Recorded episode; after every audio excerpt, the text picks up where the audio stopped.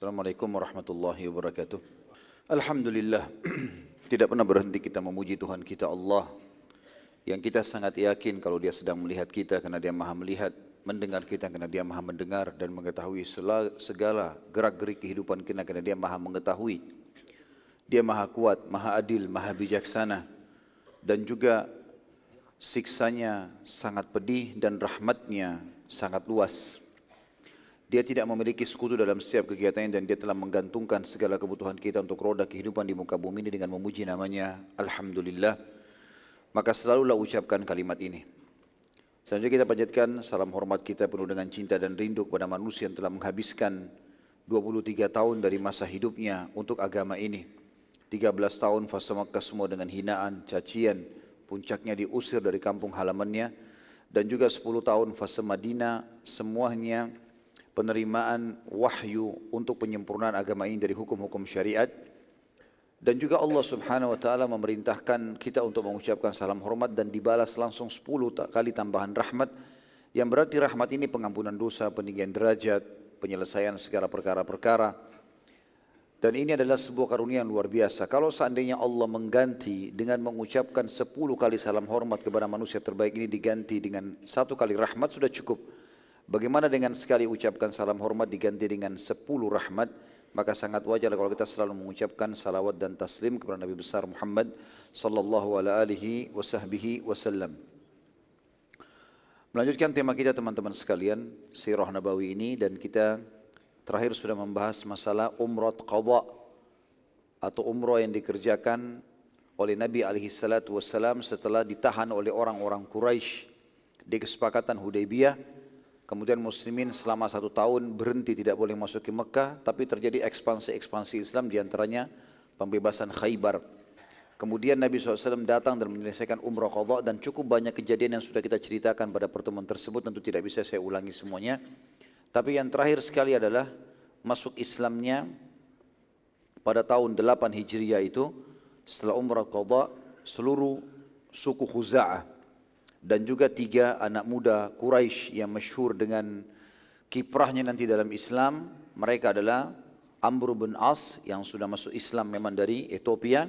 Kemudian dia mengajak temannya Khalid bin Walid dan juga Uthman bin Talha radhiyallahu anhu majma'in yang kata Nabi SAW untuk melihat mereka masuk ke Madinah maka Nabi SAW bertakbir dengan suara keras sambil bersabda telah datang kepada kalian pemuda-pemuda terbaiknya Quraisy sekarang kita masuk teman-teman sekalian ke bahasan baru. Judulnya Surat Nabi SAW kepada Raja-Raja Dunia. Setelah Nabi SAW merasa aman karena mayoritas jazirah Arab sudah mulai dikuasai dan yang belum takluk adalah kota Mekah. Dan nanti insya Allah kita akan pelajari setelah surat-surat Nabi SAW kepada para raja, kemudian ada peperangan-peperangan kecil yang dikenal dengan Sariyah, barulah kita masuk ke inti penyerangan kota Mekah dan penguasaannya. Nabi SAW mengirim ke beberapa raja-raja dunia yang berkuasa pada saat itu. Yang pertama adalah kepada Kaisar Romawi yang memiliki nama dalam bahasa Arab Herakl dan dalam bahasa Inggris Heraclius. Ya. Setelah umrah qadha, baginda Nabi SAW mengirim Dihyal Kalbi radhiyallahu anhu ke Romawi untuk menemui kaisar yang bernama Herakl. Sebelum tiba Dihya di Romawi pada saat diutus oleh Nabi SAW, Herakl waktu itu baru saja memenangkan peperangan melawan Persia. Dan subhanallah pada saat itu muslimin tidak terlibat sama sekali dalam peperangan antara Romawi sama Persia. Tapi waktu itu dianggap orang-orang Romawi belum semuanya mendapatkan dakwah Nabi SAW. Maka mereka dianggap ahli kitab yang sedang menunggu sampainya dakwah. Allah subhanahu wa ta'ala menurunkan khusus surah menceritakan tentang bangsa Romawi ini pada saat itu. Jadi ini terjadi pada saat itu, bukan lagi setelahnya. Disebutkan dalam surah Ar-Rum, memang surah yang berbicara masalah Romawi, surah nomor 33 dalam Al-Quran ayat 1 sampai ayat 5. A'udzu billahi minasyaitonir. Bismillahirrahmanirrahim. Alif lam mim. Gulibatir Rum fi adnal ardi wa hum min ba'di ghalabihim sayaglibun. Fi bid'i sinin lillahi al-amru min qablu wa min ba'd. Wa yawma idhin yafrahu al-mu'minun binasrillah yansuru man yasha. Wallahu Alif Lam Mim adalah huruf-huruf pertama dalam Al-Quran yang Allah lebih tahu maknanya atau sebagian ulama tafsir mengatakan nama lainnya surah itu. Telah, dikas, telah dikalahkan bangsa Romawi. Jadi pada saat itu teman-teman bukan kayak sekarang. Sekarang kalau ada satu negara, bukan cuma satu negara, satu kampung menyerang kampung yang lain, maka bisa dijangkau oleh media kita. Di zaman dulu mustahil, nggak ada media sama sekali, nggak ada handphone, nggak ada internet, nggak ada TV, nggak ada apa-apa. Jadi orang kalau mau tahu informasinya orang lain, dia harus betul-betul menunggu orang dari wilayah itu atau dia ke sana langsung. Nggak ada cara lain. Di sini Allah SWT menunjukkan keajaiban Al-Quran, bagaimana waktu itu muslimin sedang berada di Madinah dan mereka mengetahui informasi yang sedang terjadi pada saat itu di wilayah Jordania. Peperangan yang terjadi antara bangsa Romawi dengan bangsa Persia. Dan waktu itu bangsa Romawi menyembah Allah Subhanahu wa taala mereka pengikut Nabi Isa AS dan sebagaimana saya katakan waktu itu belum sampai kepada mereka risalah kenabian. Ya, belum merata semuanya gitu kan. Sementara orang-orang Persia menyembah api dan menyembah, menyembah, menyembah raja mereka pada saat itu. Allah mengatakan telah dikalahkan bangsa Romawi dalam peperangan itu bangsa Romawi kalah. Dua ini dua negara adik kuasa. Di negeri yang terdekat dan mereka dikalahkan. Setelah dikalahkan itu mereka akan menang. Yang dimaksud dengan negeri yang dekat adalah negeri Arab atau wilayah tepatnya Syria dan Palestina sewaktu menjadi jajahan kerajaan Romawi. Sebagian hal sejarah mengatakan di Jordan. Intinya di negeri Syam terjadi peperangan tersebut. Kemudian dikatakan dan mereka kata Allah setelah dikalahkan, telah dikalahkan bangsa Romawi di negeri yang terdekat, maksudnya dekat dengan Palestina dan mereka sesudah dikalahkan itu pasti akan menang. Subhanallah bangsa Romawi itu mengeluarkan pasukan ratusan ribu orang. Sebagian ahli sejarah mengatakan mencapai 600 ribu orang, 700 ribu orang. Persia pun menggerakkan pasukan terbaiknya, 516 ribu orang, sama kekuatan. Dan ini terjadi peperangan besar-besaran dan saking banyaknya korban pada saat itu sampai wilayah yang terjadi peperangan dibanjiri oleh darah.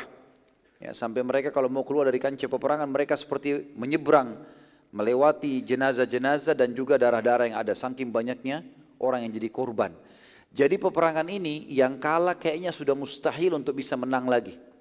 Tapi Allah Subhanahu wa taala memastikan dengan kejiwaan yang sedang terpukul, dengan jumlah pasukan yang banyak terkalahkan, dengan materi yang banyak terkorbankan, Allah bilang waktu itu bangsa Romawi sangat lemah, mereka pasti setelah kalah itu akan menang nanti. Dan pada saat itu bangsa Romawi tidak sempat berpikir. Mereka lagi kalah. Tapi Allah bilang mereka akan menang. Dalam beberapa tahun saja kata Allah di ayat empatnya. Bagi Allah lah urusan sebelum dan sesudah mereka menang. Kata sebagian ahli tafsir. 7 sampai kurang lebih 20, eh, maaf. Antara waktu yang ditentukan dalam Al-Quran itu sebagian ahli tafsir mengatakan antara 7 sampai 10 tahun. Ya. Atau ada juga yang mengatakan antara 3 sampai 9 tahun. Dikatakan bagi Allah lah urusan sebelum dan sesudah mereka menang dan di hari kemenangan bangsa Romawi nanti di kemenangan mereka yang kedua bergembiralah orang-orang beriman maksudnya para sahabat karena pada saat itu bangsa Romawi belum semuanya mendapatkan Islam tadi saya katakan dan mereka termasuk orang yang beriman kepada Allah sementara bangsa Persia adalah orang yang menyembah api jadi kalau bangsa Romawi yang menang, bangsa Persia yang menang, maka kemungkinan besar mereka akan membantai semua orang yang memiliki ketuhanan, ya, meyakini konsep ketuhanan. Ya. Mungkin seperti kurang lebih kayak di Indonesia sekarang dikhawatirkan masalah komunis, karena mereka tidak ada konsep ketuhanan. Jadi kalau mereka menang, maka otomatis semua orang yang beragama mengemani Allah ini atau ada Tuhan, maka itu dibunuh. Itu sudah umum, gitu kan? Seperti itu bangsa-bangsa atau pemahaman yang disebarkan oleh orang-orang sebelumnya. Persia begitu, jadi semua selain penyembah api akan dibunuh oleh mereka. Gitu. Maka pada saat itu kata Allah SWT nanti orang-orang beriman akan gembira dengan menangnya orang-orang Romawi bukan karena mendukung pemahaman Romawi yang mengatakan Allah punya anak. Tetapi pada saat itu mereka beriman antara orang beriman sama orang orang yang memang tidak beriman adanya Tuhan Allah. Nah, ini makna daripada bangsa Eh, orang-orang beriman akan menang, akan gembira dengan orang-orang beriman akan gembira dengan menangnya bangsa Romawi. Jadi kalau antum baca surah ini di ayat-ayat pertama jangan sampai salah paham. Jangan seakan-akan kita akan selalu gembira kalau orang Romawi menang. Bukan itu. Karena ayat ini turun pada saat itu. Islam belum sampai kepada mereka secara meluruh. Beda dengan keadaan sekarang. Bangsa Rom masih ada. Bangsa Romawi ada tentunya. ya Sampai sekarang mereka masih ada.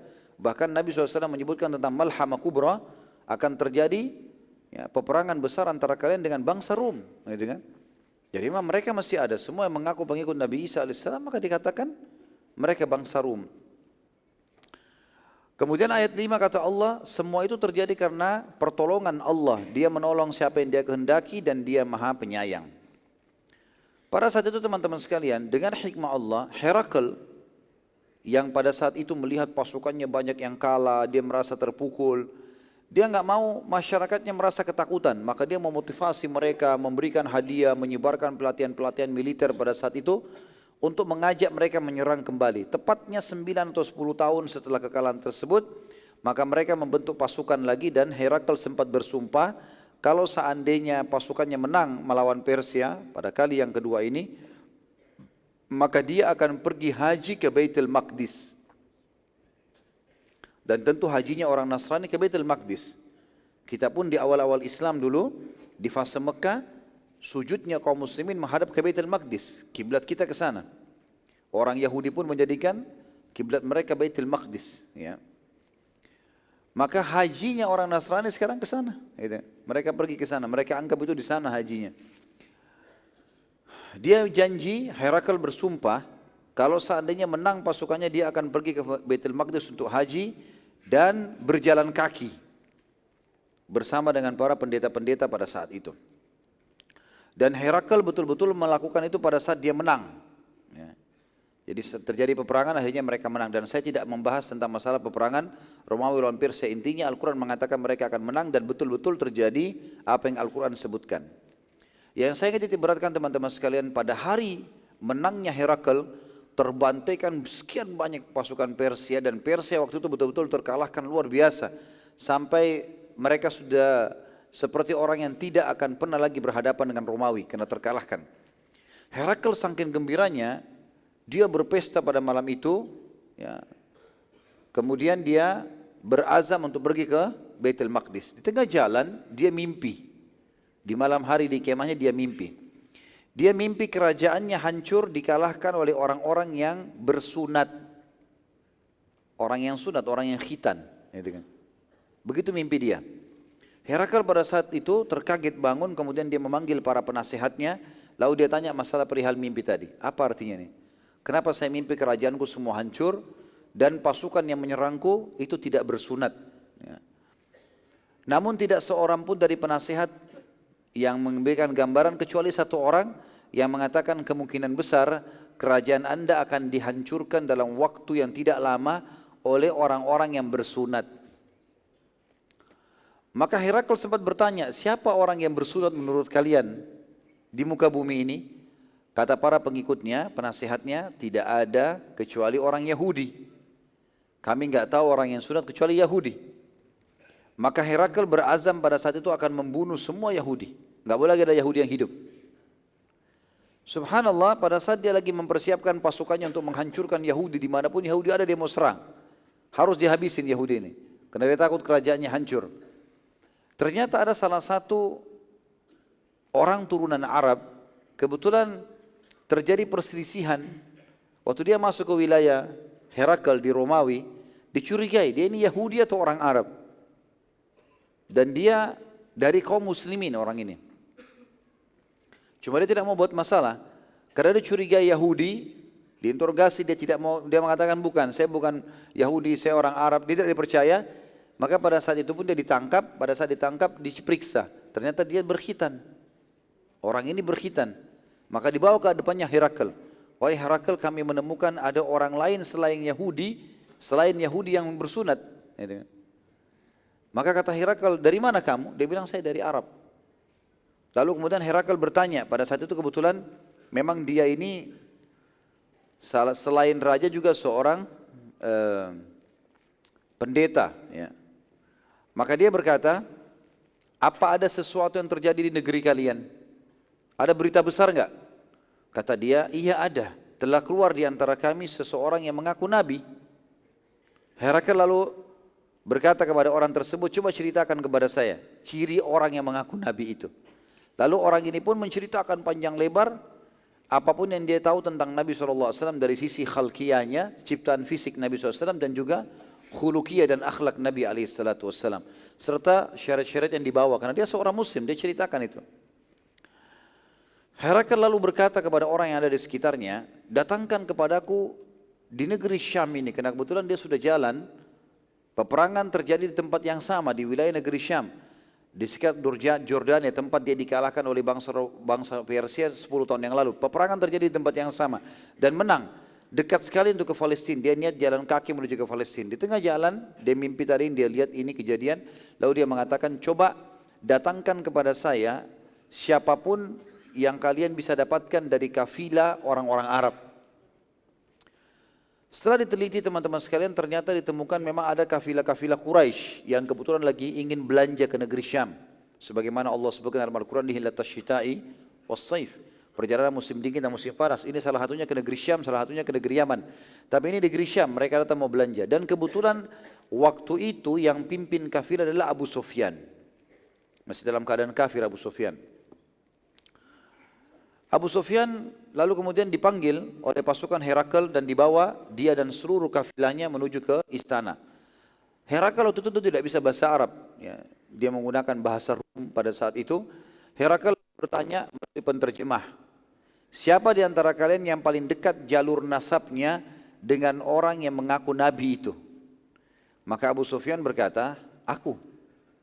Abu Sufyan ini termasuk kalau dilihat jalurnya sebenarnya masuk dalam sepupu Nabi Shallallahu Alaihi Wasallam. Sepupu Nabi SAW. Dia sepupunya juga Uthman bin Affan. Mereka semua satu jalur ketemu di kakek-kakek sekian gitu. Kalau tidak salah waktu itu ya, sebagian sejarah mengatakan Abu Sufyan ketemu dengan Nabi SAW di kakek kelimahnya. Herakl lalu memerintahkan agar Quraisy semuanya duduk, orang kafilah semua duduk di bagian belakang dan Abu Sufyan di depan sendiri, tidak boleh ada yang di sebelahnya. Lalu Herakl berkata, aku akan bertanya kepadamu, ditunjuk Abu Sufyan. Lalu ia berkata kepada pengikut Abu Sufyan yang ada di belakang, bila orang ini berbohong ataupun salah dalam mengucapkan, maka kalian semua harus meluruskan. Kalau tidak, kalian semua akan saya bunuh. Herakl raja besar pada saat itu. Ya. Maka Abu Sufyan berkata pada saat itu dan dia ceritakan setelah dia masuk Islam, dia sampaikan riwayat dan dinukil oleh para ahli sejarah kita. Dia bilang demi Allah, bila aku berbohong pun pada saat itu tidak akan pernah ada satupun dari pengikutku yang ada di belakangku yang berani meluruskan karena aku pemimpin mereka tapi aku tokoh Quraisy dan sangat memalukan bila aku bohong. Herakl lalu berkata kepada Abu Sufyan bagaimana jalur nasabnya Nabi itu? Ayahnya, kakeknya pokoknya jalur nasab ke atas. Abu Sufyan bilang sungguh ia memiliki jalur nasab yang suci di antara kami. Terkenal semua dari ayahnya, kakeknya, terus sampai ke atas ini orang-orang yang baik, nggak punya riwayat yang tidak baik gitu. Herakal bertanya lagi, apakah ada yang pernah mengaku nabi sebelumnya di antara kalian? Di suku kalian ini, di suku Quraisy pernah nggak ada yang ngaku nabi? Yang kalian ketahui, kata Abu Sufyan, tidak ada. Ya, tentu saja kenapa dikatakan tidak ada, karena dibahas di sini dari suku Quraisynya. Quraisy nama seseorang bernama Fikhir. Fikhir ini jauh dari keturunan Nabi, maksudnya turunan Nabi Ibrahim dan Ismail alaihissalam, tapi jauh di bawah. Dan Quraisy mulai disebutkan, diistilahkan dan Quraisy dari orang ini namanya Fikhir. Berarti mulai Fikhir ke bawah, ada enggak yang mengaku Nabi? Maka kata Abu Sufyan tidak ada. Kalau yang dimaksud adalah seluruh jalur nasabnya sampai ke atas, perlu ada Nabi. Dan ada, ada Nabi Ibrahim dan Ismail alaihissalatu wassalam. Maka kata Herakl, apakah kalian pernah menilai dia sebelum mengaku Nabi sebagai pendusta? Pernah nggak ada riwayatnya orang itu di suku kalian satu kali saja pernah bohong? Kata Abu Sufyan tidak pernah. Herakal tanya lagi, apa yang menjadi, apakah yang menjadi pengikutnya orang-orang lemah atau orang-orang terhormat? Kata Abu Sufyan, orang-orang lemah dan miskin. Kata Herakal, apakah jumlah mereka bertambah atau berkurang? Kata Abu Sufyan, bertambah. Herakl berkata lagi, apakah ada pengikutnya yang meninggalkan agamanya setelah menjadi pengikutnya? Ada nggak orang yang datang ngetes-ngetes terus kemudian pulang lagi, keluar lagi dari agamanya? Kata Abu Sufyan, tidak ada. Bahkan Abu Sufyan termasuk orang yang menyiksa muslimin di Mekah. Dia tahu bagaimana orang-orang sampai berani mati untuk agama ini. Gitu. Kata Herakl, apakah ia pernah berkhianat? Kata Abu Sufyan, tidak pernah. Namun sekarang antara kami dengannya ada kesepakatan damai. Ini adalah kesepakatan Hudaybiyah yang kita pelajari kemarin. Ya. Dan aku tidak tahu apakah ke depannya ia akan khianat atau tidak. Abu Sufyan di sini teman-teman berkata, dia ceritakan setelah dia masuk Islam, dia ceritakan panjang dia mengatakan, sungguh aku tidak mendapatkan celah untuk menghina Nabi Muhammad SAW kecuali pada masalah ini saja. Jadi semuanya baik ini. Jawabannya jujur, harus jujur. Dia bilang saya tidak dapat celah untuk menghinanya kecuali di sini. Saya bilang sekarang lagi ada kesepakatan. Saya tidak tahu ke depan dia khianat atau tidak. Tapi sebelumnya gak pernah berkhianat. Hanya itu celahnya. Gitu. Herakl bertanya lagi. Apakah kalian telah memeranginya? Kata Abu Sufyan, iya. Kata Herakl, bagaimana hasil peperangan kalian dengannya? Kata Abu Sufyan, sekali ia menang, maksudnya perang Badr, dan sekali kami menang, maksudnya perang Uhud. Kata Herakl, apa yang ia perintahkan kepada kalian? Apa dakwanya? Kata Abu Sufyan, ia memerintahkan kami agar menyembah Allah satu tanpa menyekutukannya serta meninggalkan apa yang nenek moyang kami lakukan, sembah-sembah berhala segala macam. Ia juga memerintahkan kepada kami agar mengerjakan solat, jujur dan tidak mengemis serta menjaga silaturahim.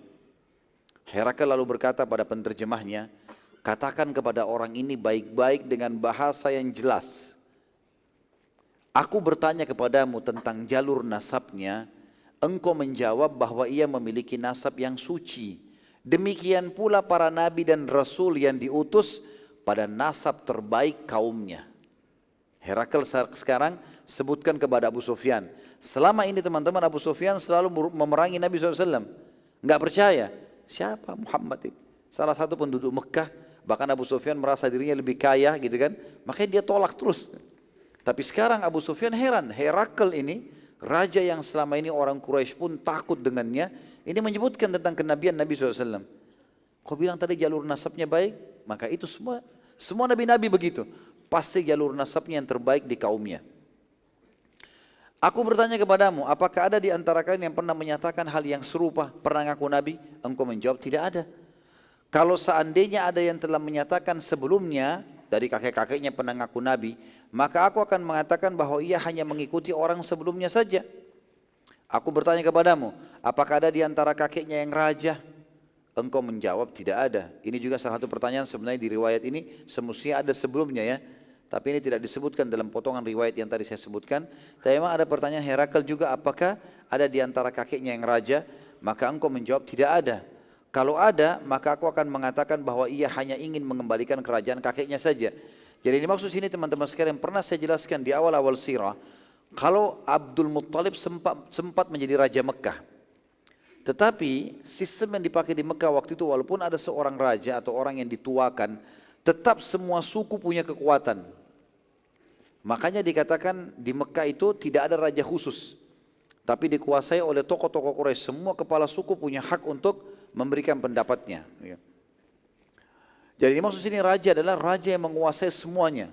Tidak ada lagi yang yang membantunya, tidak ada penasehatnya, memang dia kuat dengan powernya sendiri. Lalu kata Herakl, aku bertanya juga padamu, apakah ia pernah berdusta pada kalian? Engkau menjawab, tidak pernah. Maka aku katakan kalau ia tidak pernah dusta, maka pastilah ia tidak berani berdusta atas nama Allah. Aku bertanya padamu, apakah yang menjadi pengikutnya orang-orang lemah atau tokoh-tokoh masyarakat? Engkau menjawab orang-orang lemah. Ketahuilah, demikian pula pengikut para rasul. Awal pengikutnya orang-orang lemah, lalu disusul setelah itu dengan pemuka-pemuka kaum. Memang selalu orang miskin dan orang lemah dulu. Gitu kan? Dan ini umum subhanallah, dakwah-dakwah itu umumnya kenanya dulu ke masyarakat umum. Nanti sudah lama merata baru pindah ke tokoh-tokoh masyarakat. Aku bertanya kepadamu, apakah jumlah mereka bertambah atau berkurang? Maka engkau menjawab bertambah maka demikian pula keimanan akan terus bertambah sampai ia sempurna. Aku bertanya padamu, apakah ada pengikutnya yang meninggalkan keyakinannya? Engkau menjawab tidak ada. Maka demikian pula iman saat telah memenuhi hati seseorang tidak akan pernah keluar lagi selamanya. Aku bertanya padamu, apakah ia pernah berkhianat? Engkau menjawab tidak. Maka demikian pula para nabi dan rasul tidak akan pernah berkhianat. Aku bertanya padamu, apa yang ia perintahkan? Engkau menjawab, ia memerintahkan agar tidak menyekutukan Allah, salat, jujur dan silaturahim. Demikian pula perintah seluruh nabi dan rasul. Lalu Herakl mengucapkan kalimat teman-teman kalimat yang agung sebenarnya. Pada saat itu raja yang menguasai seluruh dunia. Karena Persia sudah kalah, gitu kan? Enggak ada lagi kekuatan waktu itu kecuali kekuatan Romawi. Maka dia berkata, bila semua yang engkau sampaikan ini benar, maka demi Allah ia orang itu pasti akan menguasai apa yang berada di bawah kedua telapak kakiku ini. Maksudnya kekuasaanku ini juga akan takluk di tangan dia nantinya. Dan aku sangat tahu ini zaman keluarnya Nabi. Tetapi aku tidak menyangka kalau akan keluar dari kalangan kalian. Dan bila aku bisa menjangkaunya, aku bisa menemuinya, niscaya aku akan sangat gembira dan menghormatinya. Bila saja aku berada di sisinya, maka niscaya aku akan mencuci kedua telapak kakinya. Ini kata Herakl tentang Nabi wassalam. Abu Sufyan waktu sudah selesai itu disuruh keluar, dia keluar lalu dia berkata kepada teman-temannya, demi Allah, sungguh perkara Abu Kabs. Ini Abu Kabs teman-teman sekalian adalah istilah ejekan dari orang Quraisy untuk Nabi Wasallam.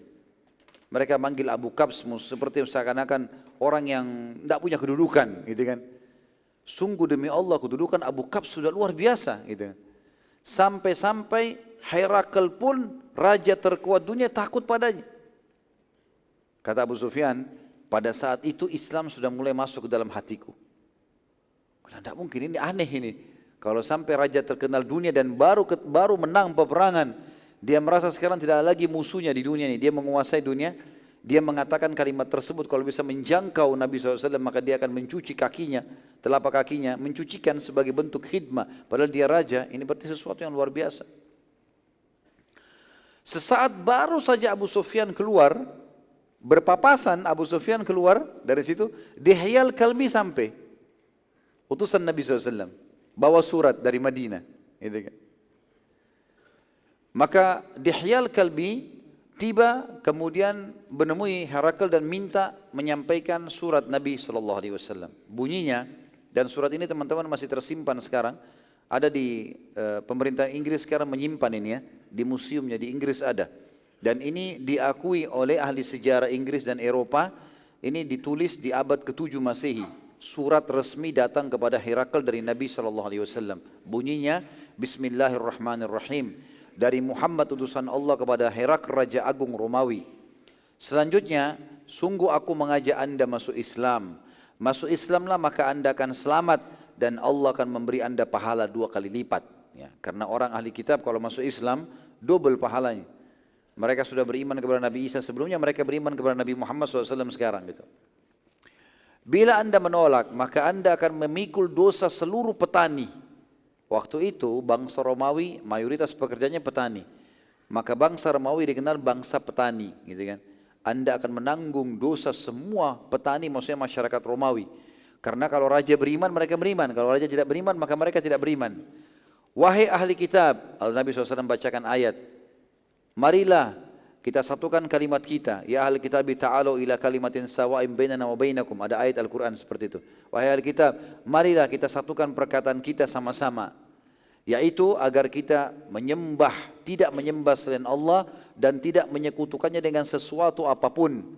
Dan janganlah seseorang di antara kita menjadikan yang lain sebagai sekutu bagi Allah.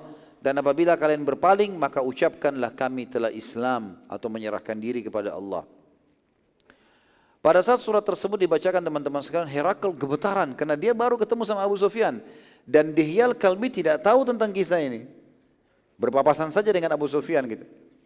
Herakal gemetaran dan ia lalu segera mencoba memastikan semua sifat Nabi terakhir dan kepada Dihyal Kalbi bagaimana cirinya, bagaimana kulitnya, bagaimana matanya, bagaimana alisnya, bagaimana jalur nasabnya. Apa yang ditanya kepada Abu Sufyan ditanya juga kepada Dihyal Kalbi. Dan subhanallah jawabannya sama. Tinggal masalah kesepakatan Hudaybiyah saja. Ya, pada saat ditanya tadi Abu Sufyan, Abu Sufyan bilang, tidak pernah khianat, tapi saya tidak tahu ke depannya. Kalau Dihya Al-Kalbi menjawab berbeda. Nabi kami tidak akan pernah berkhianat selamanya. Maka pada saat itu teman-teman sekalian, Herakal pun berkata pada Dihya, bawa surat ini kepada Safatir. Safatir yang teman-teman istilah yang digunakan untuk pemimpin tertingginya gereja pada saat itu.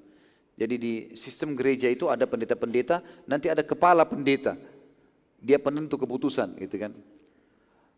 Maka dibawalah surat tersebut teman-teman sekalian kepada Safatir. Saat surat tersebut dibacakan kepada Safatir, maka Safatir ini sempat gemetar karena memang dia selalu diskusi sama Herakl kalau ini tanda-tanda yang disebutkan dalam Injil kita akan memenangkan uh, perang sama Persia ada disebutkan dalam Injil dan kita juga akan masuk ke Palestina ini adalah ada disebutkan dan pada zaman itu keluarlah nabi yang harus diikuti. Maka ini bertepatan sekali dengan kemenangan masuk ke Palestina haji menang lawan Persia dan juga datang surat seperti ini. Gitu kan? Maka Safatir pun gemetaran saat itu kepala pendeta gemetar ini. Dan bertanya banyak tentang Nabi SAW kepada Dihya Al-Kalbi dan Dihya terus menjawab sampai akhirnya Safatir kehabisan pertanyaan dan terheran-heran karena semua ciri yang disebutkan dalam Injil tentang Nabi terakhir semuanya ada pada Nabi Muhammad sallallahu alaihi wasallam. Sahabat lalu berkata kepada Dihya, demi Allah, aku sangat yakin kalau ini adalah zaman keluarnya Nabi terakhir yang telah kami tunggu-tunggu dan aku benar-benar tidak menyangka kalau keluar dari kalangan kalian wahai bangsa Arab. Maka aku menyatakan asyhadu an la ilaha illallah wa anna Muhammad Rasulullah. Ini malah syahadat si Safatir ini. Ya. Safatir lalu mengumpulkan semua pendeta, sudah azan ya? Oh, baik, sebentar kita selesaikan ya. Safatir lalu mengumpulkan semua pendeta dan mengajak mereka masuk Islam dan menjelaskan tentang tanda-tanda Nabi SAW lalu ia bersyahadat di hadapan mereka. Sebagian besar pendeta tidak mau menerima dan akhirnya mereka membunuh Safatir. Dan ini rahimahullah beliau mati syahid karena sudah muslim pada saat itu. Dia sudah syahadat. Bahkan dia langsung mendakwakan Islam kepada para pendeta-pendeta. Tapi mereka membunuhnya khawatir nanti jangan semua Nasrani mengubah agamanya.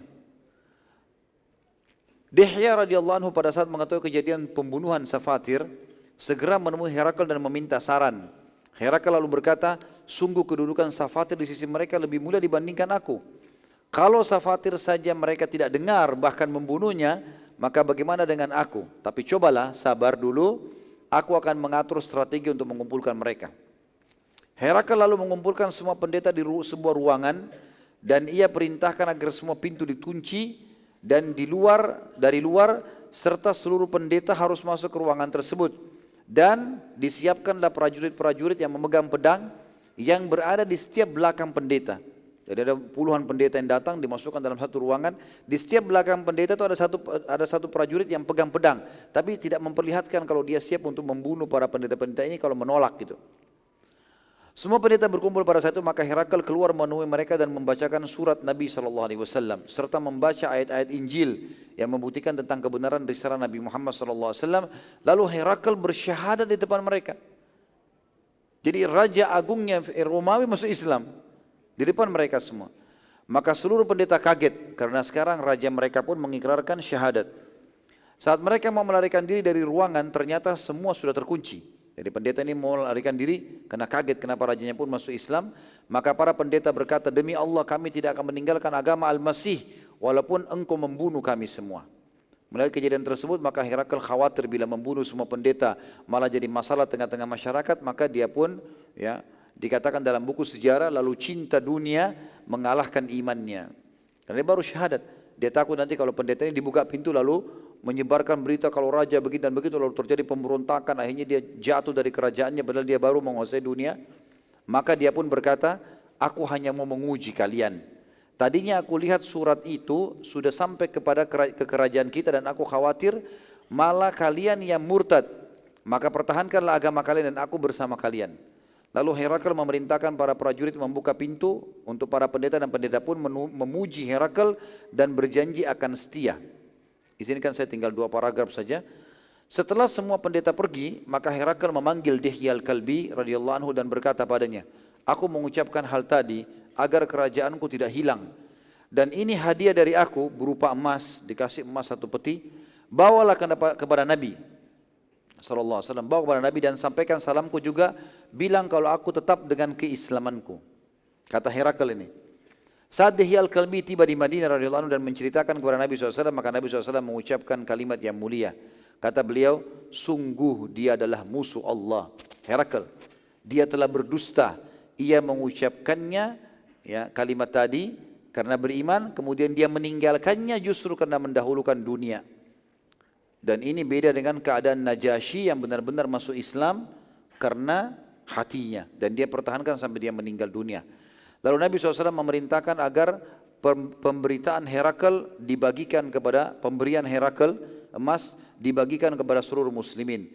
Demikian juga hasil surat Nabi SAW kepada salah satu demikianlah hasil surat Nabi SAW kepada salah satu raja-raja dunia dan insya Allah kita akan lanjutkan nanti Surat yang kedua dan seterusnya termasuk kepada Harith bin Abi Shumma Al-Ghassani setelah Isya nanti. Subhanakallahumma bihamdika asyhadu an la ilaha illa anta astaghfiruka wa atubu ilaik. Wassalamualaikum warahmatullahi wabarakatuh. Assalamualaikum warahmatullahi wabarakatuh. Alhamdulillah wassalatu wassalamu ala Rasulillah. Segala puji bagi Allah Subhanahu wa taala juga salawat dan taslim kepada Nabi besar Muhammad sallallahu alaihi wasallam. Surat kedua Nabi alaihi salatu wassalam yang dikirim setelah Herakl, walaupun sebenarnya surat-surat ini dikirim oleh Nabi SAW secara bersamaan. Itu yang lebih kuat pendapat para ulama kalau ini dikirim secara bersamaan. Tetapi disusunnya seperti ini oleh para ulama sejarah atau ahli sejarah hanya untuk memudahkan untuk memahami. Surat yang selanjutnya adalah surat kepada Harith bin Abi Shummar atau Nabi Shummar Al-Ghassani. Nabi SAW mengutus kepada ke sana seorang sahabat yang mulia namanya Syuja bin Wahab al-Uzdi. Syuja bin Wahab al-Uzdi radhiyallahu anhu membawa surat kepada pemimpin negeri Syam yang bernama Harith bin Abi Shumar al-Ghassani. Isinya adalah Bismillahirrahmanirrahim dengan menyebut nama Allah yang Maha Pengasih dan yang Penyayang dari Muhammad utusan Allah kepada Harith bin Abi Shumar keselamatan bagi orang yang mengikuti kebenaran dan petunjuk serta beriman kepada Allah dan juga membenarkannya. Sungguh aku mengajakmu beriman kepada Allah tanpa menyekutukan sesuatu pun dengannya dan kerajaanmu tetap bertahan. Pada saat membaca surat Nabi Shallallahu Alaihi Wasallam, Harith ini dia termasuk penguasa yang besar sekali. Dan pada saat itu teman-teman sekalian walaupun Nabi SAW sudah berhasil menundukkan Khaybar, beberapa kota-kota kecil atau desa-desa kecil di sekitar Madinah, tapi belum didengar gongnya ke seluruh dunia, masih kecil. Kan?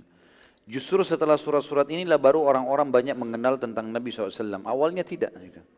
Lingkupnya sangat kecil sekali, cuma Madinah, Mekah, Khaybar, wilayah-wilayah kecil.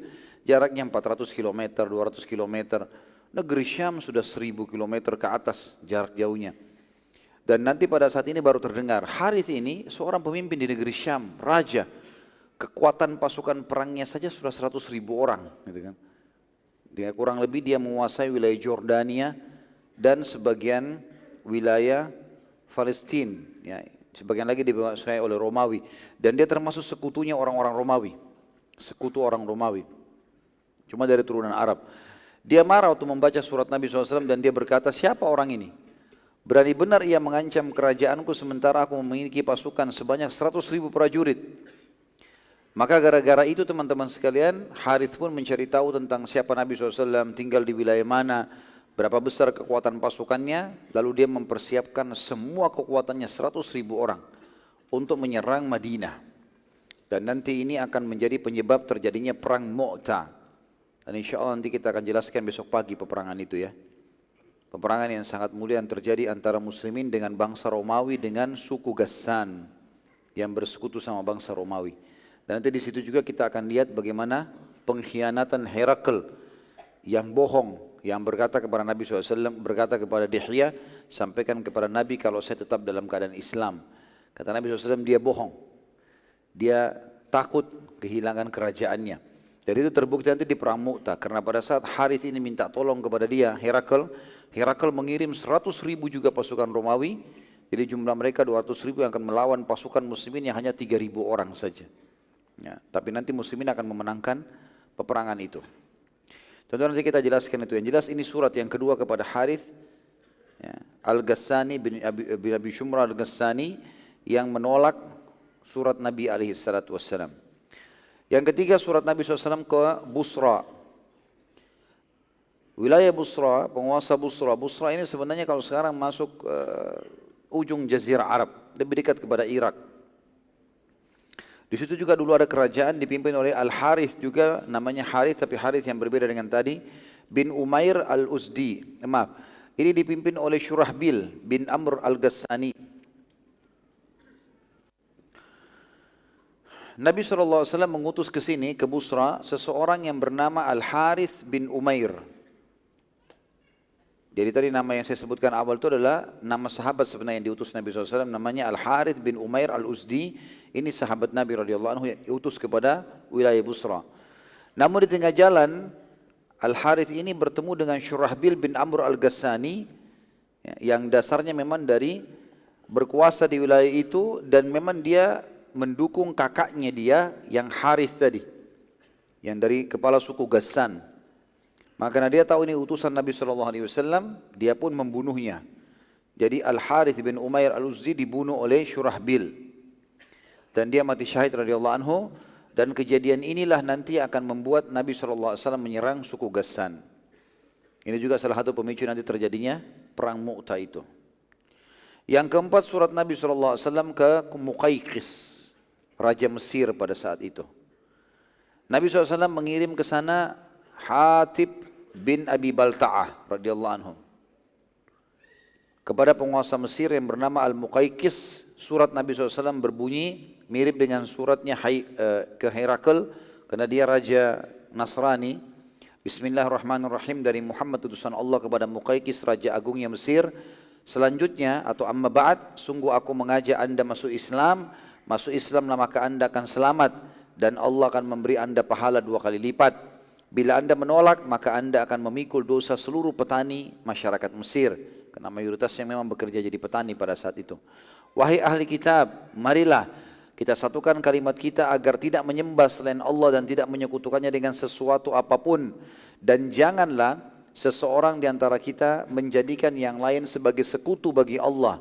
Dan apabila kalian berpaling, maka ucapkanlah bahwa kami telah masuk Islam atau menyerahkan diri. Muqaykis pada saat membaca surat Nabi alaihi salatu wassalam ini mirip dengan responnya uh, Herakl. Dia seorang pendeta, dia juga raja, dia tahu ini. Maka dia gembira membaca surat Nabi sallallahu alaihi wasallam. Kemudian dia bertanya banyak tentang Nabi SAW kepada Hatib bin Abi Balta radhiyallahu anhu dan Hatib menjawab semua pertanyaan sampai akhirnya kata Muqaykis, apakah kaumnya sudah memeranginya? Dalam Injil disebutkan itu. Agama yang dibawa Nabi terakhir tidak akan tersebar sampai kaumnya memerangi Nabi tersebut. Dan akhirnya dia memenangkan peperangan. Maka kata Khatib, iya. Memang kaumnya sudah memeranginya, bahkan mengusirnya dari kotanya, maksudnya dari Mekah. Maka Mukaikis berkata, mengapa dia tidak mendoakan kaumnya agar Allah binasakan saja? Bukankah ia seorang nabi dan doanya diijabah? Ini pertanyaan sebenarnya memancing ya. Secara akal mungkin orang berpikir, iya ya, mestinya Nabi berdoa saja agar Quraisy Allah binasakan. Tapi perhatikan Hatib bin Abi Baltar radhiyallahu anhu dengan keimanan dan ilmunya dia menjawab dengan cerdas. Dia mengatakan, mengapa Isa tidak mendoakan kehancuran kaumnya saat ada di antara mereka yang tidak mengikutinya? Sama jawabannya. Maka Mukaikis paham pada saat itu dan dia tahu kalau Nabi Isa tidak mendoakan agar Bani Israel dihancurkan karena Nabi Isa ingin hidayah dan petunjuk untuk mereka, bukan kebinasaan. Dia diutus untuk membawa rahmat, ya, kasih sayang. Maka Mukaikis pun membalas surat Nabi SAW dan ini satu-satunya raja yang Nabi SAW kirimkan surat yang dia balas dengan santun dan baik. Dia mengatakan, keselamatan semoga selalu bersama dengan anda Maaf isinya begini, dari Muqaykis penguasa Kipti atau Mesir kepada Muhammad utusan Allah. Dia akui itu. Dan sampai hari ini tentu surat-surat ini masih ada teman-teman sekalian dalam naskah-naskah aslinya ya. Ditulis di atas kulit-kulit hewan. Keselamatan semoga selalu bersama anda. Telah tiba kepadaku surat anda dan aku telah membaca juga memahaminya. Aku mengutus seorang wanita terbaik Kipti dari Mesir yang memiliki kedudukan yang tinggi di kaumnya sebagai hadiah, juga seekor kuda pilihan agar anda menungganginya. Nabi SAW lalu menerima hadiahnya dan menikahi Maria Kiptia yang dikirim oleh Mukaikis dan dikarunia seorang anak yang bernama Ibrahim. Tentu Ibrahim meninggal masih kecil, belum dua, belum tiga tahun sudah meninggal. Nabi SAW lalu menceritakan tentang Al-Muqaykis kepada para sahabat. Kalau bukan karena Mukaikis khawatir kerajaannya akan diserang dan diambil alih oleh bangsa Romawi, maka pastilah ia akan masuk Islam.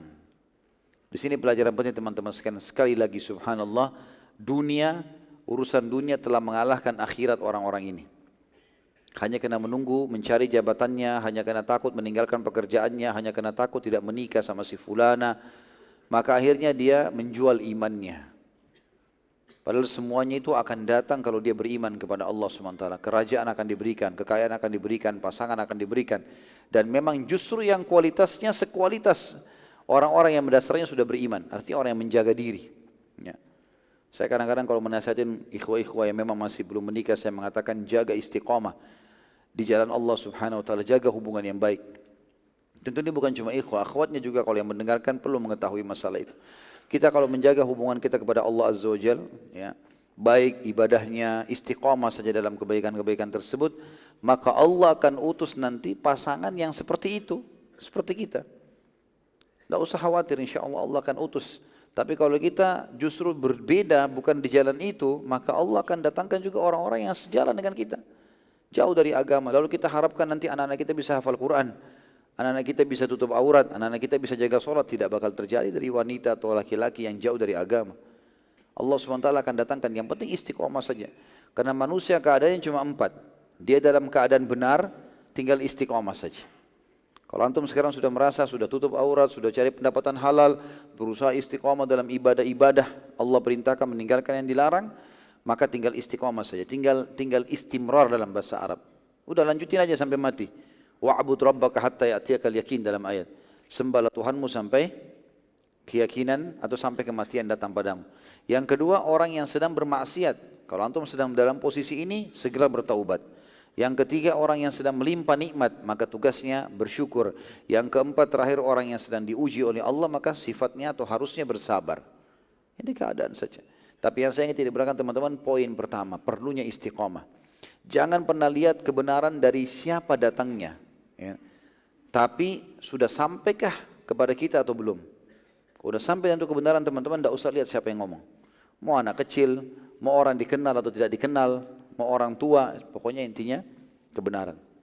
Dan benar hanya kalau Allah, kalau Rasul. Allah dan Rasulnya sudah menyampaikan masalah itu karena tidak ada yang lagi ya, mengalahkan kedudukan Allah dan juga utusannya. Yang selanjutnya teman-teman sekalian surat Nabi SAW diutus kepada Najasyi.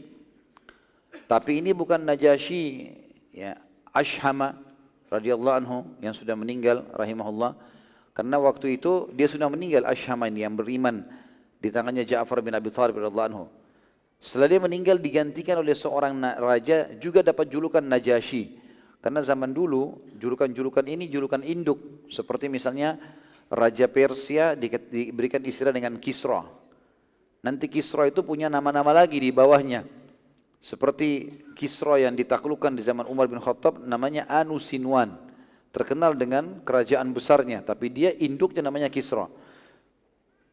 Romawi seperti Herakl tadi, istilah induknya adalah Kaisar. Kemudian Raja Yaman Tubba. Raja Afrika, waktu itu pusatnya di Ethiopia, adalah Najasyi, Raja Mesir Fir'aun. Gitu kan? Maka ini semua istilah-istilah yang digunakan uh, untuk wilayah-wilayah tersebut. Tentu istilah Fir'aun sudah hilang setelah meninggalnya Ramsis kesekian ya. Saya tidak hafal Ramsis keberapa yang memang tenggelam di zaman Nabi SAW. Tapi induknya namanya Fir'aun. Semenjak itu istilah Fir'aun terhapus dari raja-raja Mesir karena dianggap sudah binasa dengan meninggalnya orang itu. Tapi pada saat itu Najasyi yang ini tidak beriman kepada Nabi SAW karena dia bukan seorang pendeta. Tapi dia juga tidak menolak. Tapi dia juga tidak menolak. Surat setelahnya, dan ini surat yang masyhur sekali sangat besar adalah surat kepada Raja Kisra. Ya. Kisra Persia dan rajanya itu bernama Barwiz. Nabi SAW mengutus ke sana Abdullah bin Hudzafah radhiyallahu anhu kepada Barwiz dan isi suratnya adalah Bismillahirrahmanirrahim dari Muhammad utusan Allah kepada Kisra agung raja agungnya Kisra agung Barwiz. Jadi sebenarnya suratnya ini ada, tapi ulama-ulama sejarah tidak menukil semuanya karena yang masyhur adalah baru dibaca sampai situ, tiba-tiba si Barwiz ini suruh berhenti. Ya, suruh berhenti, nggak boleh, jangan dilanjutin. Siapa orang ini berani-berani menulis di surat namanya dulu belum namaku. Jadi orang yang sombong sekali. Maka ada dua riwayat. Riwayat yang pertama yang masyhur adalah dia pun merobek surat Nabi alaihi salatu wassalam yang kata Nabi SAW, Mazzaka risalati, mazzakallahu mulkah. Dia telah merobek suratku, maka Allah pun akan merobek kerajaannya. Ya. Ada riwayat yang lain juga menjelaskan dia membunuh utusan Nabi alaihi salatu wassalam. Dia membunuh utusan Nabi alaihi salatu wassalam. Yang jelas Barwiz ini teman-teman sekalian, dia merasa dirinya raja yang sangat kuat, gitu kan. Maka dia lihat Madinah, dia tanya-tanya dari mana tuh yang mengaku Nabi, dari kota Madinah. Madinah itu di mana? Dia nggak tahu Madinah itu kampung kecil, gitu kan. Maka seperti mungkin Amerika sekarang disurati oleh salah satu kampung kita di Indonesia, gitu kan. Suruh tunduk. Ya. Maka dia siapa ini? Mana Madinah itu kecil? Udah ndak usah utus pasukan ada satu orang namanya Bazan. Bazan ini kebetulan dia adalah gubernurnya Kisra di wilayah yang dekat sekali dengan Jazirah Arab. Dia perbatasan Jazirah Arab sama Irak gitu kan. Maka dia kirim surat ke Bazan. Bazan, tangkap tuh orang yang mengaku Nabi, bawa ke saya. Tidak usah saya kirim pasukan jauh dari sini. Dengan kesombongannya gitu ya. Maka Bazan pun meneliti Madinah. Madinah ini kampung kecil. Mereka punya peta. Enggak ada kekuatan di sana. Mereka tahunya itu. Untuk apa kirim pasukan? Lalu Bazar mengutus dua orang saja. Kepala prajuritnya, panglima perangnya datang ke sana. Bawa tuh Muhammad ke sini.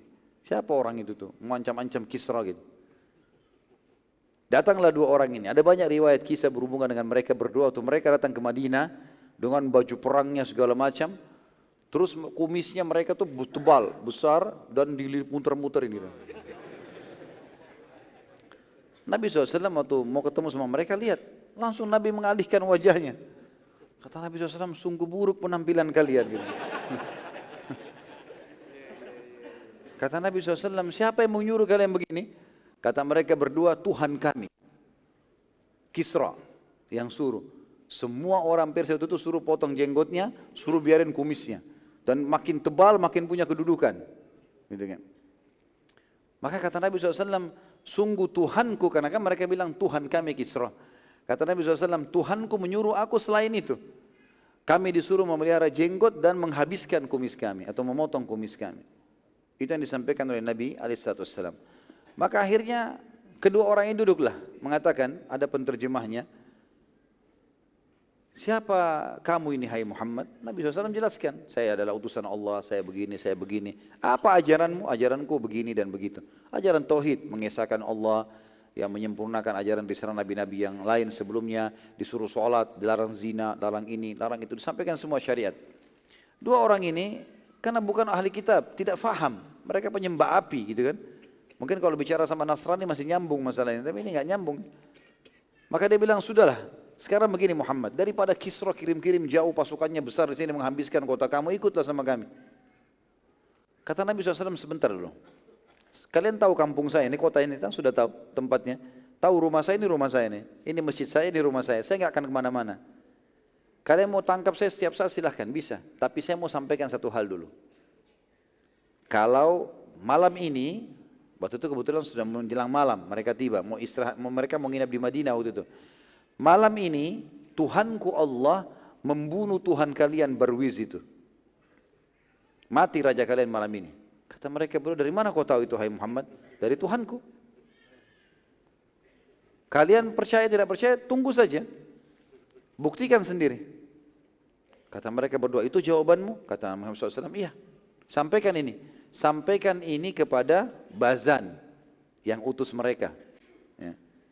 Maka dua-duanya mengatakan baiklah, masuk akal. Ini kampungnya kecil, tidak akan ke mana-mana. Jazirah Arab, mereka anggap pada saat itu nggak ada apa-apa, gersang, nggak ada hasilnya bagi mereka gitu. Dan tidak sulit untuk mengutus pasukan mencari satu orang gitu. Dia pulang ke Bazan, tapi Bazan ini cerdas. Maka keduanya mengatakan, jawabannya orang yang mengaku Nabi itu Muhammad begini. Katanya Tuhan kita Kisra dibunuh oleh Tuhannya. Gitu kan? Kata Bazan, baiklah kita tunggu. Waktu itu kebetulan teman-teman sekalian, informasi dari pusatnya Kisra, kerajaan Kisra, Madain namanya. Itu untuk sampai ke tempatnya Bazan dua bulan. Jadi kalau ada kejadian instruksi apa dari pusat, itu orang naik kuda, naik unta, pasukan antar dua bulan baru sampai, baru dijalankan instruksi. Begitu. Ada berita apa? Kata Bazan, baik kita tunggu. Kalau betul-betul ada kejadian betul dicatat hari itu, pada malam itu hari apa, mereka tunggu. Subhanallah, dua bulan kemudian betul-betul datang. Dan beritanya seperti yang Nabi SAW sampaikan, bahwasanya Barwis mati di hari itu, di waktu itu, di malam itu. Kata Bazan, sungguh tidak ada yang bisa mengucapkan ini kecuali seorang Nabi. Maka Bazan pun akhirnya beriman. Dan Bazan termasuk teman-teman sekalian Raja rahimahullah yang meninggal dalam keadaan Islam tapi banyak umat Islam yang tidak tahu. Dia adalah gubernur Walau di Jazirah Arab dikenal dengan raja sebenarnya. Tapi dia gubernur yang paling besar, gubernur terbesarnya Kisra. Kemudian surat yang dikirim oleh Nabi SAW selanjutnya kepada Munzir bin Sawi. Munzir bin Sawi ini penguasa Bahrain. Bahrain tentu bukan negeri Bahrain yang sekarang ya. Bahrain dulu wilayah yang cukup luas. Memang di pinggiran Jazirah Arab. Lebih dekat kepada Teluk, tapi pesisirnya cukup, uh, wilayahnya cukup luas. Mundir bin Sawi ini diutus kepadanya oleh Nabi SAW Al-Ala Al-Hadrami Al-Ala bin Hadrami radhiyallahu anhu Isi surat Nabi SAW serupa dengan isi surat yang ke Kisra. Mundir cerdas pada saat itu dan dia tidak spontan menolak, tapi ia banyak bertanya kepada Ala radhiyallahu anhu untuk ia menjawab semua pertanyaannya. Ala juga memberitakan bahwasanya Najasyi, Najasyi maksudnya adalah Asham, yang sudah masuk Islam, yang sudah meninggal. Najasyi masuk Islam, ceritanya begini, begini, begini, begini. Diutus kepada sana oleh Nabi SAW seseorang sahabatnya bernama Ja'far bin Abi Talib dan masuk Islam dan dia meninggal dalam keadaan Islam. Nabi SAW sempat sholat di jenazahnya. Bazan, Bazan ini terkenal. Bazan, walaupun dia gubernur Kisra, tapi wilayahnya lebih luas daripada wilayahnya ya Mundir. Jadi Mundir bilang, Najasyi sudah masuk Islam, Bazan sudah masuk Islam, Bahkan disebutkan oleh Allah Al-Hadrami dan suku fulan, suku fulan, suku fulan. Di Jazirah Arab yang diketahui oleh Mundir ini dia tahu suku-suku itu. Termasuk kaum Yahudi yang ada di Khaybar sudah dikalahkan semuanya. Tinggal yang belum ditaklukkan hanya Mekah saja. Maka setelah memastikan semua itu, Mundir pun akhirnya masuk Islam. Mundir pun bin Sawi masuk Islam dan mengajak seluruh warganya masuk Islam dan bagi yang tidak mau masuk Islam maka dipungut darinya jizyah. Mundir yang ambil jizyah dikirim kepada Nabi alaihi salatu wassalam. Berarti sudah ada dua nama yang memimpin pada saat itu masuk Islam. Bazan dan Mundir bin Sawi rahimahumullah. Kita tentu tidak, sebenarnya lebih tepat kita bilang rahimahullah karena tidak sempat bertemu dengan Nabi alaihi salatu wassalam. Karena definisi sahabat yang biasa kita doakan radhiyallahu anhu walaupun ini doa bisa kita ucapkan pada siapa pun ya, tapi termasuk mendudukkan posisi para sahabat pada tempat yang lebih mulia daripada orang lain adalah kita mengatakan radhiyallahu anhum. Karena mereka tidak pernah melihat Nabi SAW, sementara definisi sahabat adalah harus melihat Nabi, harus melihat Nabi dengan mata kepala, beriman pada beliau dan juga meninggal dalam keyakinan Islam, baru dikatakan seorang sahabat. Surat selanjutnya adalah surat Nabi SAW ke penguasa sebagian wilayah Yaman. Waktu itu Yaman terbagi dua. Sebagiannya dikuasai oleh Al-Harith Al-Humairi. Ya. Nabi SAW mengutus ke sana Muha, Muhajir bin Umayyah al-Makhzumi. Muhajir bin Umayyah al-Makhzumi. Muhajir bin Umayyah al-Makhzumi radhiyallahu anhu ini diutus kepada Al-Harith al-Humairi. Jadi Al-Humairi ini nisbat kepada sukunya, sukunya namanya Himyar, ya, suku Himyar. Pada saat mendengar surat Nabi SAW tiba kepadanya, belum sempat dibaca, dia tolak. Langsung dia tolak. Karena dia tahu Madinah bagi dia juga kecil. Udahlah, tidak usah beriman. Selesai, disuruh pulang saja utusan Nabi SAW. Belum baca suratnya, sudah ditolak. Gitu kan. Tentu waktu itu Yaman teman-teman sekalian dibagi dua ya, setengahnya dikuasai oleh Persia, setengah dikuasai oleh orang ini. Surah selanjutnya datang kepada Hawdah bin Ali Al-Hanafi. Hawdah bin Ali Al-Hanafi. Ini penguasa wilayah Yamamah. Nabi SAW mengutus ke Hawdah bin Ali Al-Hanafi ini seorang sahabat beliau namanya Sulaik bin Amr. Sulaik bin Amr radhiyallahu anhu dan Hauda ini juga termasuk suku Arab yang memiliki kurang lebih 100 ribu personel perang. Jadi itu memang militernya sejumlah itu.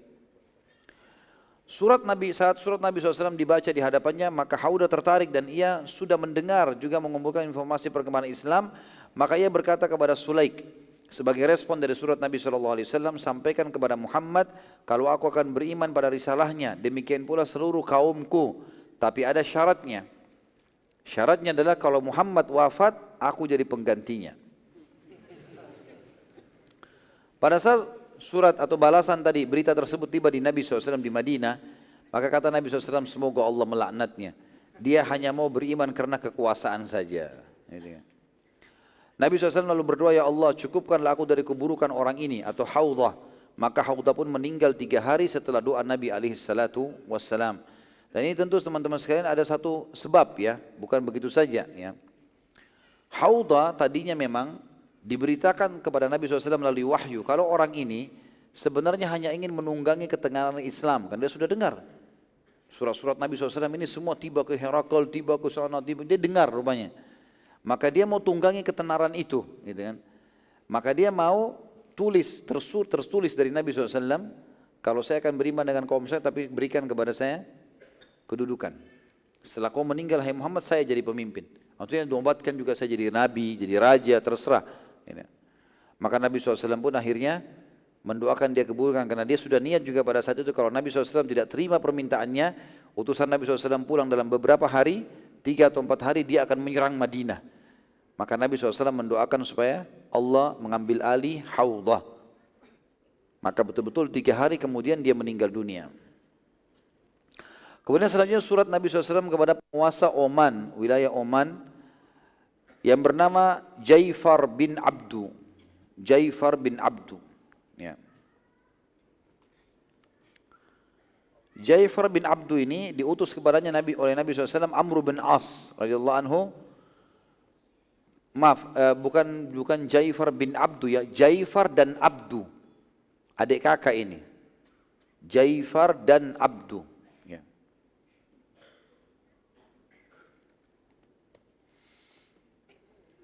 diutus kepada mereka berdua adalah Amr bin As radhiyallahu anhu. Dan keduanya ini anak daripada Julandi. Ya namanya Julandi. Jadi Jaifar bin Abdu uh, dan Abdu bin Julandi ya.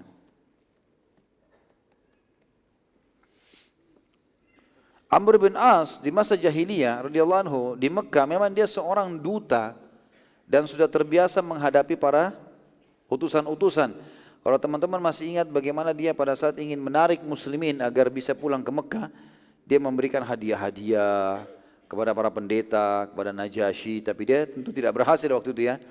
Maka dia tahu strategi bagaimana hargai para pemimpin.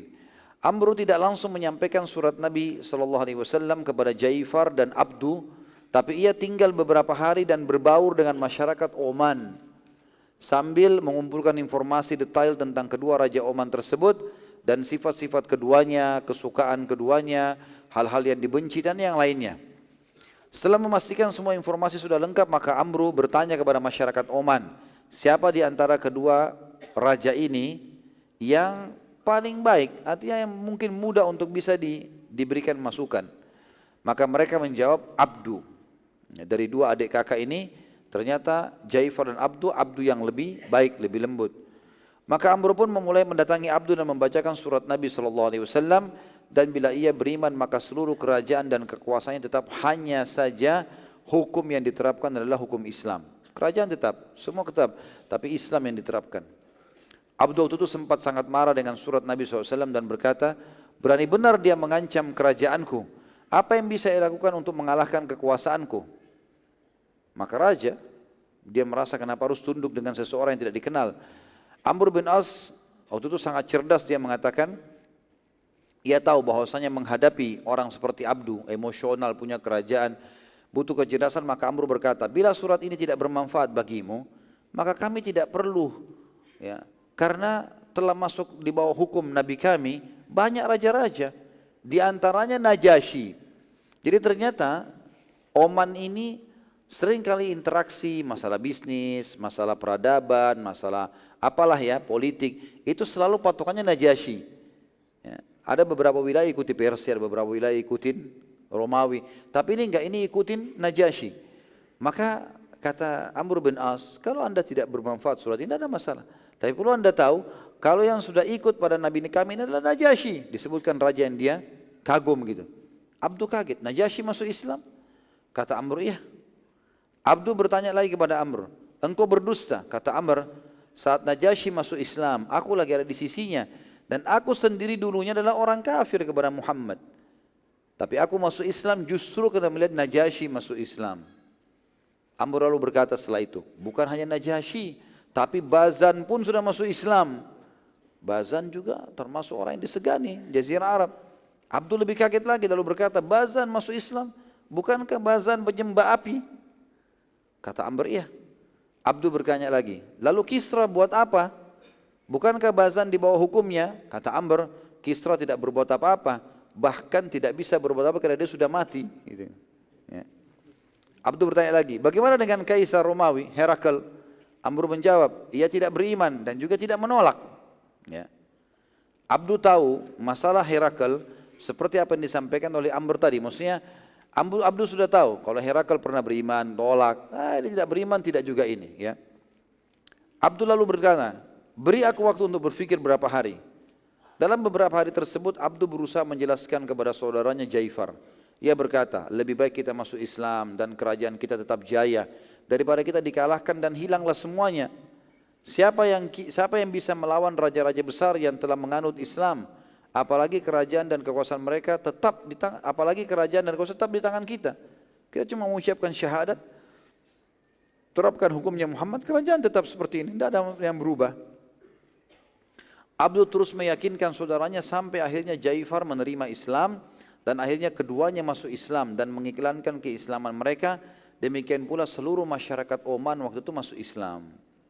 Ya. Setelah Allah SWT yang maha mulia Amr bin As adalah penyebab masuk Islamnya kedua raja tersebut serta juga seluruh wilayah Oman dan ini juga keutamaan bagi dai-dai yang bersabar dan dalam menyampaikan dakwah butuh strategi. Tidak boleh orang asal begitu saja. Dia harus punya strategi dalam menyampaikan dakwah, dia susun materinya, dia menggunakan retorikahnya, dia memilih waktu dan tempat yang tepat gitu kan. Maka itu semua teman-teman sekalian sangat membantu untuk dakwah. Ada orang bisa dihadapi dengan hanya satu hadis, ada orang dihadapi dengan sepuluh hadis, ada orang dihadapi mungkin dengan seratus hadis. Allahu a'lam. Ya, ada orang juga memang membangkang dasarnya tidak mau. Dan Nabi SAW sudah mengajarkan bagaimana menghadapi orang-orang ini, terutama kita ambil pelajaran dari para sahabat beliau, Ridwanullahi alaihim. Dan bagaimana kejelian dan kecerdasan Amr di sini berhasil mengatur strategi jitu untuk menyampaikan dakwah. Keduanya tetap jadi raja sampai meninggal dunia, barulah Nabi SAW menentukan gubernur di Oman. Setelah keduanya meninggal, barulah Nabi SAW tunjuk penggantinya. Subhanallah ini semua efek daripada kesepakatan Hudaybiyah. Kalau kita review kembali teman-teman sekalian, waktu sampai kesepakatan Hudaybiyah, jumlah umat Islam waktu itu masih sangat sedikit sekali, sekitar 1.400 orang yang ikut bersama Nabi SAW waktu itu kesepakatan Hudaybiyah ya. Waktu itu terjadi satu tahun tidak ada ribut sama Quraisy. Penyebab utama dakwah terhalangnya sudah ditutup. Kesepakatan satu tahun. Satu tahun itu Nabi SAW gerilya. Ya, di antaranya mengalahkan Yahudi Khaybar, di antaranya menyuruh mengirim surat-surat ini sehingga tersebar sana sini. Dan spontanitas waktu itu sudah ada raja-raja besar yang masuk Islam sebagaimana sudah kita sebutkan tadi. Dan mereka punya kepasukan. Kalau Nabi SAW, mereka sudah masuk Islam, Nabi ajak mereka akan ikut berperang. Itu kan, otomatis itu. Ini semua kesepakatan Hudaybiyah yang tadinya banyak sahabat-sahabat yang menganggap kesepakatan Hudaybiyah adalah penghinaan untuk umat Islam termasuk Umar radhiyallahu anhu. Yang itu pernah kita ceritakan, masih ingat gak? Allahu a'lam. ingat atau enggak. Baiklah. Ya itu tuh Umar sempat mengatakannya Rasulullah, bukankah Quraisy salah? Benar. Bukankah kita benar? Iya benar. Kenapa kita enggak perangi ya Rasulullah? Kenapa kita hinakan diri kita? Kenapa harus ada akad-akad seperti ini? Kan akadnya itu menyakitkan sekali. Siapa pun orang Mekah yang pergi ke Madinah harus dipulangkan. Dan siapa pun orang Madinah yang pergi ke Mekah nggak boleh dipulangkan. Itu kan menyakitkan sekali. Dan sudah kita ceritakan panjang lebar bagaimana cerita kesempatan Hudaybiyah. Tapi ini subhanallah luar biasa. Ya. Pada saat dakwah itu tidak diganggu, maka akan tersebar luar biasa. Gitu. Pengganggu-pengganggu ini banyak memang. Sering melakukan hal-hal yang buruk. Ya. Perdamaian dengan Quraisy yang merupakan musuh utama Islam membuka semua pintu dakwah. Hampir seluruh wilayah dunia menerima Islam bahkan tanpa peperangan dengan surat saja. Tadi bayangkan wilayah Oman masuk Islam semuanya. Wilayahnya Bazan masuk Islam semuanya, gitu kan. Jadi mereka banyak walaupun ada yang tolak, sudah umum itu. Kita kalau berdakwah teman-teman ada yang terima, ada yang tolak itu sudah umum. Rasulullah SAW aja gitu, apalagi kita gitu. Walaupun antum hafal 30 juz Al-Quran, antum punya retorika yang sangat luar biasa, tetap ada yang nolak. Sudah umum itu. Tapi kalau antum dalam keadaan benar, berarti yang nolak itu salah. Gitu kan.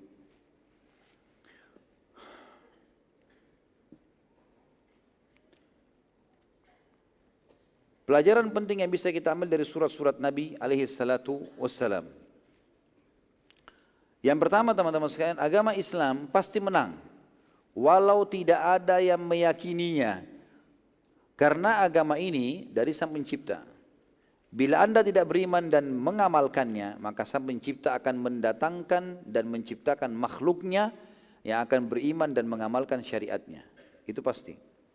Jadi sebenarnya dengan berimannya kita teman-teman sekalian yang beruntung kitanya. Banyak orang teman-teman tidak khusyuk dalam sholat, tidak mau bersodakah kecuali nanti kalau memang ada dorongan besar dalam jiwanya. Tidak mau berdoa kecuali kalau musibah sudah datang. Ini semua kenapa terjadi? Karena dia belum yakin dengan agama ini. Karena yakin sama agama ini teman-teman, ada orang gak ada orang tetap dia sholat, tetap dia sholat, tetap dia baca Quran, dia tahu kebutuhannya. Banyak orang juga fikir Allah sang pencipta butuh dengan ibadah kita. Allah enggak butuh. Allah enggak butuh dengan solat antum, enggak butuh dengan sodaka antum, enggak butuh dengan sembelihan antum. Allah SWT mengatakan misalnya dalam masalah sembelihan ya dalam ayat Al-Quran A'udhu billahi minasyaitonir rajim La yanalullahu ruhumuha wala dima'hu walakin yanalu taqwa minkum Allah enggak pernah butuh dagingnya dan darahnya sembelihan kalian Tapi Allah mau lihat ketakwaan kalian Allah nggak butuh. Kenapa orang kalau masuk masjid ada orang tidak tidak khusyuk dalam sholat? Karena dia pikir Allah butuh, cuma kayak store store kewajiban, selesai. Enggak, Allah nggak butuh. Biar kita sholat khusyuk, dapat 100% pahala dan semua sholat kita bahkan umur kita seribu tahun tidak ada gunanya. Ya, kecuali untuk dia sendiri. Dalam hadis kursi riwayat Bukhari kata Nabi SAW Allah berfirman wahai anak Adam semua amal-amal yang saya perintahkan kepadamu sebenarnya adalah hal yang saya akan kembalikan kepadamu juga. Gitu akan diberikan. Allah SWT yang memberikan kepada kita. Allah ciptakan kita, Allah ciptakan dunia, ciptakan amal perbuatan kita, amal buruk kita untuk menguji kita. Allah ciptakan surga dan neraka. Allah yang mengatur semuanya. Jadi sebenarnya tidak ada gunanya buat Allah SWT, tapi berguna buat kita. Ya. Yang kedua, jadi kalau kita jauhi agama ini, poin pertama tentunya kita sendiri yang rugi. Karena agama ini pasti akan menang. Tidak akan pernah luluh agama Islam, karena ini agama kebenaran. Inna dina indallahil Islam.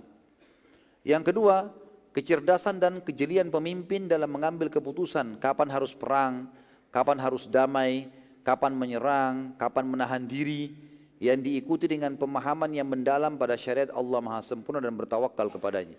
Seperti Nabi SAW melakukan itu. Waktu diajak damai Hudaybiyah, oke okay, diambil. Waktu di perang Khaybar juga kalau masih ingat, ada beberapa benteng Yahudi selain di Khaybar yang sempat minta damai.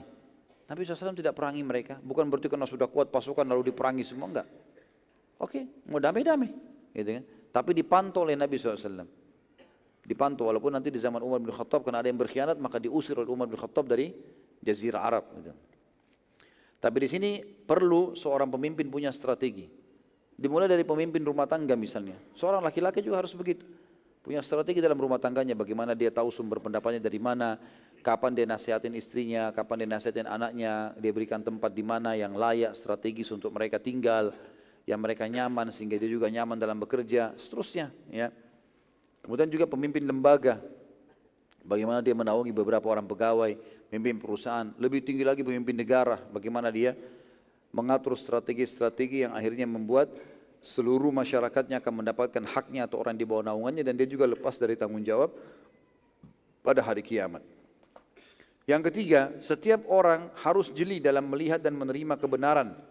Dan kebenaran itu hanya satu, tidak ada lagi yang lain. Yang berasal dari sang pencipta Allah yang maha agung dan maha mulia. Setiap dari Allah yang maha suci tidak akan ada kesalahan dan pasti benar. Maka segeralah terima dan amalkan. Jadi jangan ragu teman-teman sekalian. Ada orang subhanallah mau terima agama nanti kalau sudah banyak orang yang ikut. Kalau tidak ada orang yang ikut masih sedikit, sudahlah tunggu aja dulu. Ya. Ini kerugian buat dia. Kalau dia meninggal sebelum istiqomah gimana? Gitu kan? Maka jangan tunggu itu teman-teman. Kalau benar ya sudah terima, amalkan. Sudah berapa kali kita dengarkan hadis tentang sholat malam, tentang sodaka, tentang duha, tentang apalah. Tapi berapa banyak orang yang mengamalkan? Dihitung jari semua. Kenapa nggak diamalin? Apa masalahnya? Nggak jelas gitu kan. Seakan-akan dia cuma, ya sudahlah saya sudah dengar tahu kebenaran tapi nggak mau ikutin. Ini kata Ibnu Qayyim rahimahullah ibaratnya seperti orang yang lagi dikejar oleh binatang buas, kemudian dia melarikan diri. Begitu tiba di benteng, ada tempat yang dia bisa masuk, dia bisa masuk pintu gerbang lalu dia bisa masuk berlindung. Tapi enggak, dia berdiri di depan benteng itu lalu dia mengatakan, aku berlindung dengan benteng ini. Cuma ucapan. Ya dimakanlah dia sama harimau tersebut gitu kan. Dia tidak berlindung sebenarnya, dia cuma ucapkan, ya saya sudah tahu itu benar. Tapi enggak diamalin. Kali ini sama saja bohong berarti ya. Saya katakan di sini dipastikan saat meninggal dunia maka janji Allah yang maha suci tidak akan luput sebagaimana Allah SWT sebutkan dalam banyak ayat Al-Quran. Artinya orang beriman pasti akan menerima kebaikan, orang buruk, kafir, fasik akan dihukum. Yang keempat, dan ini tentunya yang terakhir dalam poin kita dalam pelajaran ini, setiap dai atau utusan pemimpin muslim harus bijak dan jeli mempelajari situasi dan keadaan sehingga sasaran dakwah dan tujuan utamanya tercapai. Ya. Jadi dalam Islam yang penting tujuan kita tercapai. Nabi SAW bersabda, semoga Allah merahmati seorang hamba yang berbicara dengan orang lain sesuai dengan kondisi dan keadaan akal mereka. Jadi yang penting target kita tercapai. Bagaimana target itu tercapai? Misalnya kita tidak perlu bertengkar sama orang lain. Ada orang lagi ribut, misalnya masalah suami, suami istri ribut dalam rumah tangga. Kalau kita diam bukan berarti kita bodoh. Diamnya kita melihat mana strategi apa yang harus saya lakukan untuk baik ini supaya bisa memperbaikinya. Mungkin itu lebih baik. Atau orang lagi bertengkar ditinggalkan untuk mengatur sebuah strategi supaya bisa memperbaiki keadaan atau atau atau segalanya ini semua adalah poin penting untuk memikirkan bagaimana mengatur sebuah strategi supaya bisa semuanya berjalan itu bagus sekali. Ya. Saat termasuk kita keluar rumah misalnya sederhana, mau pergi satu tempat, kita lagi pikirkan jalan mana yang terdekat nih, oh jalan sini, itu sebuah strategi yang bagus sekali. Gitu kan. Jadi sangat bagus kapan waktu, kapan tempat, berteman sama siapa, semua harus jeli sekali. Terutama dalam masalah dakwah ini sangat penting karena berpengaruh dalam penyebaran agama Allah subhanahu wa ta'ala. Allahu a'lam. Ini bahasan kita insya Allah pada malam ini berhubungan dengan masalah surat-surat Nabi SAW kepada pemimpin-pemimpin dunia. Dan insya Allah kalau saya makasih waktu kalau memang ada yang mau bertanya sekitar 10-15 menit sesuai dengan tema. Kalau tidak ada, maka insya Allah kita akan lanjutkan setelah eh, materi besok kita akan buka pertanyaan. Besok insya Allah kita akan mulai agak pagi, jam berapa? Jam 9 ya. ya. Insya Allah kita akan mulai dan kita akan selesai nanti sampai uh, duhur insya Allah, biidnillah. Begitu saja insya Allah kita akan bertemu lagi pada pertemuan kita besok. Mungkin begitu saja insya Allah kita berdoa kepada Allah SWT semoga banyak kita diberkahi olehnya dan dijadikan sebagai tambahan amal kita pada hari kiamat dan semoga seluruh amal yang pernah kita kerjakan dan akan kita kerjakan sampai menjelang ajal nanti diterima dengan kemahamurahan Allah dengan pahala yang sempurna dan semoga semua dosa yang pernah kita kerjakan sekecil sampai sebesar apapun juga diganti dengan kemahamurahan Allah menjadi pahala. Dan semoga Indonesia menjadi negara yang aman, tentram, damai. Seluruh umat Islam secara khusus di bawah naungan ukhuwah Islamiyah. Dan juga uh, seluruh ibadah mereka kembali pada wahyu Al-Quran dan Sunnah. Serta seluruh pemimpin negara ini diberikan hidayah oleh Allah agar menerapkan seluruh tanggung jawab dan menjalankan tanggung jawab mereka sesuai dengan yang diperintahkan oleh Allah dan Rasulnya sehingga mereka lepas dari tanggung jawab pada hari kiamat dan seluruh penduduk Indonesia secara khusus kaum muslimin akan menerima hak-hak mereka dan semoga Indonesia menjadi contoh bagi negara-negara yang lain. Dan siapa pun yang menginginkan keburukan bagi umat Islam dan kaum muslimin serta negara Indonesia semoga Allah SWT kembalikan tipu daya mereka kepada mereka sendiri. Dan juga semoga negara ini akan selalu aman, tentram, damai dan juga uh, seluruh orang-orang muslim diberikan hidayah kepada Islam. Dan kita tidak pernah lupa doakan saudara kita di Palestina, di Syria, di Yaman, di Irak, di Myanmar, di Ahsa, di mana mereka sedang tertindas. Semoga Allah ikhlaskan niat mereka, terima para syuhada mereka, mudahkan Islam di tangan mereka dan tangan kita semua. Dan semoga Allah partisipasikan kita bersama mereka di pahala, baik dengan doa, dengan harta juga dengan jiwa kita.